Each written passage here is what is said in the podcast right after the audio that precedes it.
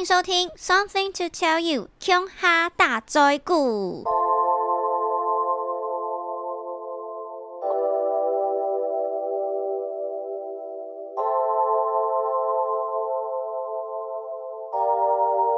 欢迎大家收听我的 podcast。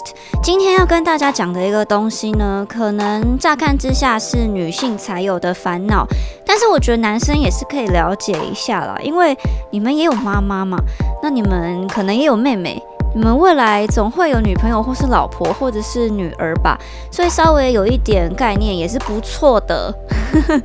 结果才开第二集 podcast，然后就有一半的人不想听，没关系，我 podcast 并不是想要。就是以做大为前提，我就是疫情这个当中很无聊呢，想跟大家分享一些我自身的事情。好，为什么会想要讲巧克力囊肿呢？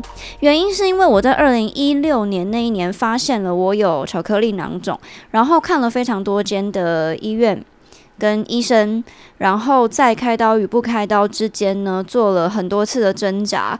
那我当时呢，发了一篇文在我的 IG 上，哎，不是在我的 Facebook 上，是二零一六年的十一月二十一号。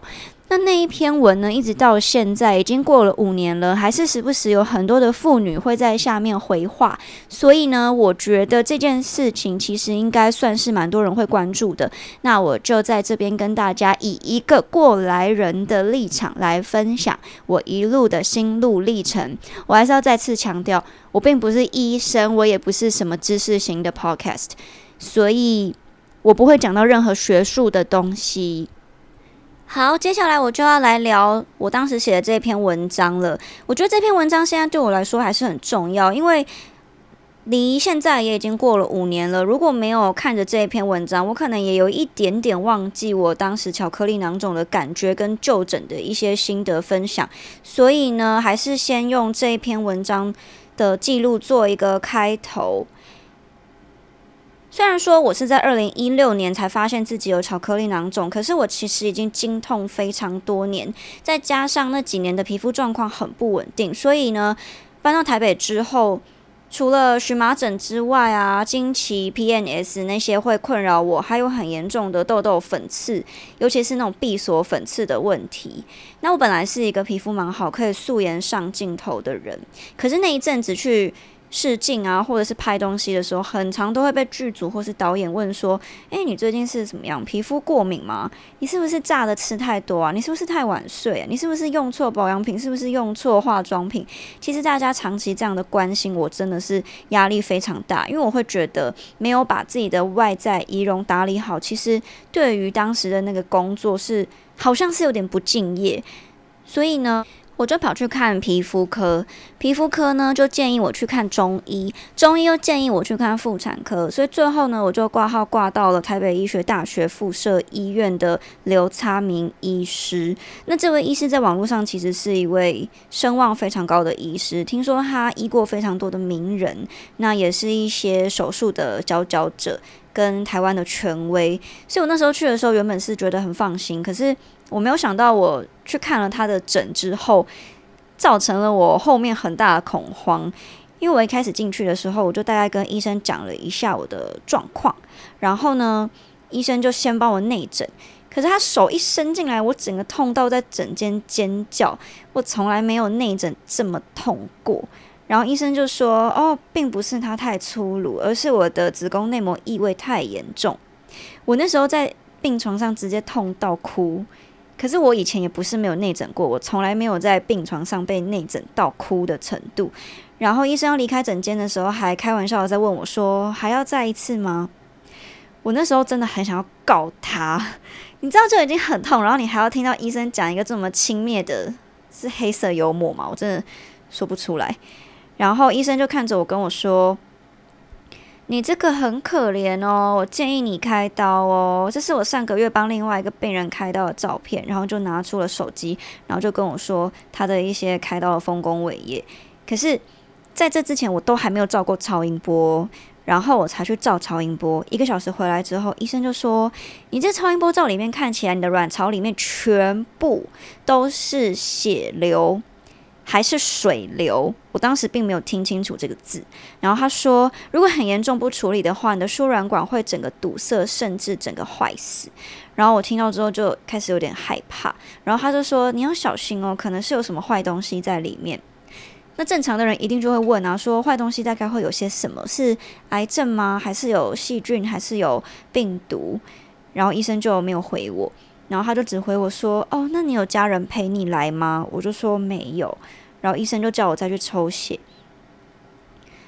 然后我去抽血完之后呢，我就问了那个旁边的护理师，因为医生都不回答我的问题，我就说：“我想请问一下，我刚刚的超音波上面到底是有什么东西？”因为医生都不回答我。然后他就说：“其实就是你的卵巢上面看到有一个东西，我们要确定它是什么。”然后我就说，可是刚刚医生不是说我的卵巢全部都有东西吗？然后护士就也没有回话。然后我抽完血之后，医生就问我说：“嗯，那你现在会很害怕吗？”我就说我很害怕。然后他就说：“我们初步判断你应该是骨盆腔炎，我先开抗生素给你吃，你下礼拜回来回诊。”然后我听到的时候，我就想说：“哈，骨盆腔炎。”刚刚不是说我的卵巢全部都有东西，跟我里面可能会有坏东西，跟什么什么什么的，就是不是讲的很严重吗？但我也只能先听医生的话，然后我就回家，然后吃了一个礼拜的抗生素，然后就回来回诊。然后呢，我再提一个东西是，我觉得刘医生他的诊间其实是非常的没有隐私的，因为我相信所有的产科或是妇科的患者都不想要让别人听到你得了什么病，可是刘医师那边的。的整间是完全没有做隔间，所以别人也听得到我的状况，我也听得到别人的状况。然后我就听到每一个去看诊的病患，刘医师都会跟他说：“你这个可怜哦，你这个要开刀哦，不然你未来这个部位可能就会阻塞或者坏死。”好，我听了三四个这样子的话之后，我就开始觉得刘医师是不是很喜欢恐吓别人？我并不是要。指责医师，或者是我并不是要怀疑专业，我觉得这有很大一部分是讲话的方式。如果你今天是用一个比较冷静的的态度去跟病人说，这个最坏可能会到堵塞或坏死，所以我建议你在前期的时候开刀，我也不会有这种感觉。可是他对每一个病人都是会啧啧啧，你这可怜哦，然后就开始拿出他的那个开刀的丰功伟业。然后无论这个病人有没有说好或是不好，他就会开始怂恿病人要预约开刀的日期。其实，在我看起来，我会觉得我的第一个感觉是你是不是很想要当这个新的新的仪器的开刀翘楚啊？我真的很抱歉，就是如果在这边有任何的医护人员被我冒犯到的话。有可能是我知识不足，也有可能是我当时太过天真。可是我那时候的第一个感觉真的是这样，所以我对这个医生就产生了一种不信任感。这也是为什么我会把这一篇文章剖上我的脸书的关系，因为我那时候真的是，真的是只有害怕两个字可以形容我的看诊经历。然后呢，我没有想到，剖完这一篇文之后，就有超多女性回我说，他们也去刘医师那边看过诊。那有一些人的用字其实是比我还要激烈很多的，他们觉得非常非常的不满意，然后非常非常的没医德等等的。所以，我到现在我还是觉得，医生专不专业、厉不厉害这件事情，我绝对是相信。我们台湾医学系的培养，可是有时候看医生还是需要一个频率。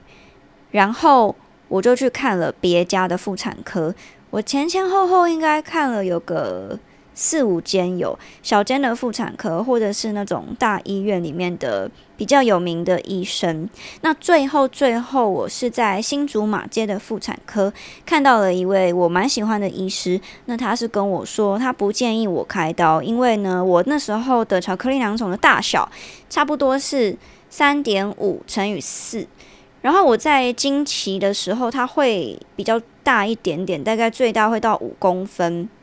然后当我经期结束之后呢，它就会变小，所以他觉得那个大小还不至于会影响到我的生育能力，或者是我的那个正常的生活，所以医生就叫我把身体照顾好，然后调整好作息就好。然后当时医生也跟我说，可以去吃中医调调看，但是不见得一定会好。那我后来呢？呃，最后最后，我去了一间中医，我也觉得他是我人生的一个贵人。这个中医他是在松江南京捷运站八号出口的一位杜里威中医。那杜医师呢，他是帮我调配了大概三四个月，因为杜医师是自费，所以其实每个月的医药费都还蛮。高的一次拿药大概是两个礼拜，然后要两千多块，所以一个月可能就是四千至五千块。可是我真的是吃了四个月的药之后，我再去照超音波，我的巧克力囊肿就没了。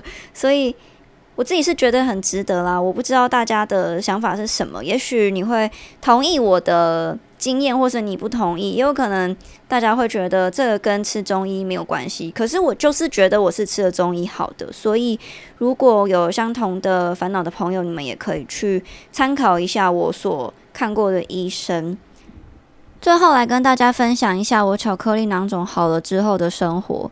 其实我都没有特别在养生诶，我就是想吃冰的就照吃，想熬夜就照熬。那我有定期去做超音波的回诊，目前是都没有复发哦。所以大家如果真的不幸有巧克力囊肿的话，也不用太紧张啦。我觉得它是一个可以好的疾病。至于我的皮肤状况，我后来发现。我长痘痘、粉刺，好像跟巧克力囊肿没有太大的关系，而是我的皮肤真的太油了。这个呢，好像又可以再抓下一个主题来分享。但总之，我后来其实是靠皮肤科给的比较进阶的药物，才真的治疗好的。也有可能是因为我年纪大了啦，就比较油脂分泌现在比较不旺盛，所以。脸就从很油，然后转成现在比较干，所以也比较没有痘痘粉刺的困扰。这东西就之后再说，今天就先 for 巧克力囊肿，希望可以对听众有帮助。如果你们有什么相关的心得，或者是还有什么想跟我分享的，也可以来和我。诶，要怎么互动啊？是可以在底下留言吗？我是一个 podcast 新手。或者是大家也可以在我的 IG 啊、Facebook 上面可以再回应我，感谢大家的收听，谢谢，拜拜。